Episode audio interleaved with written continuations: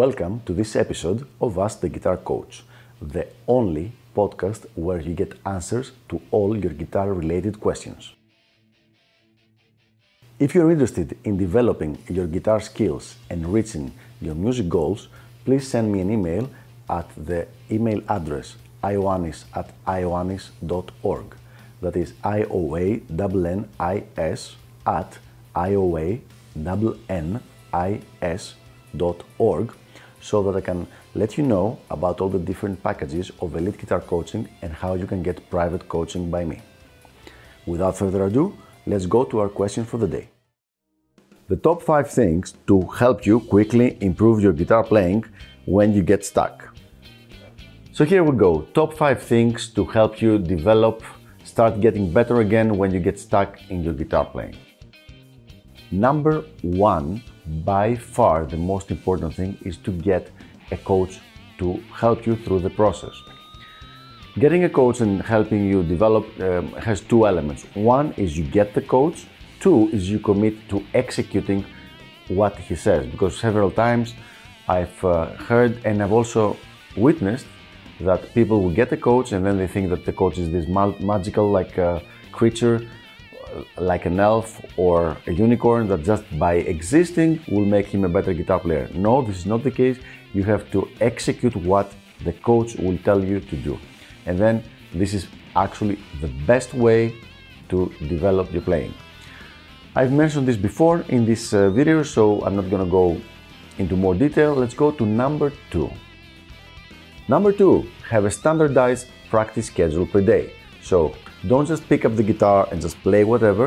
Have a standardized schedule for half an hour, 1 hour, 2 hours, as much as you can do it per day. During this practice schedule, you should have specific things that you practice. Once again, this would be the subject of a totally different video, if not a complete series of videos, what you should be practicing. But one thing that will help you definitely get better is to create your own practice schedule and then follow it day in, day out. Number 3, one of the best advice someone can give you when it comes to developing your playing. It's cool to have fun playing to your strengths, the things you can already do well and things that you play that sound good, but progress comes from working on your weaknesses. So don't spend too much time on doing things that you can already do well.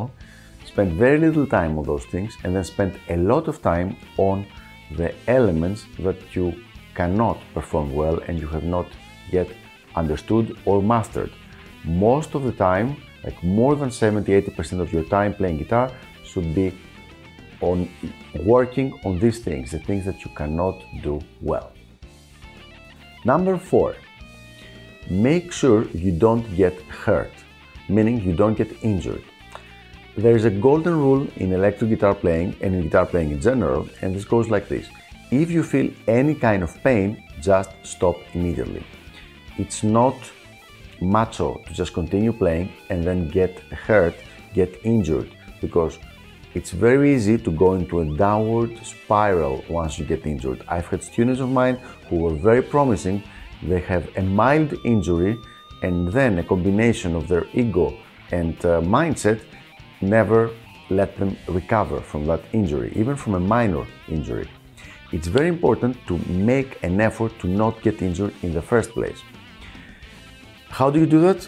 Well, first of all, the golden rule, as I said, as soon as you start hurting, just stop playing for a little bit, massage your fingers or your wrist or whatever is hurting and then try again.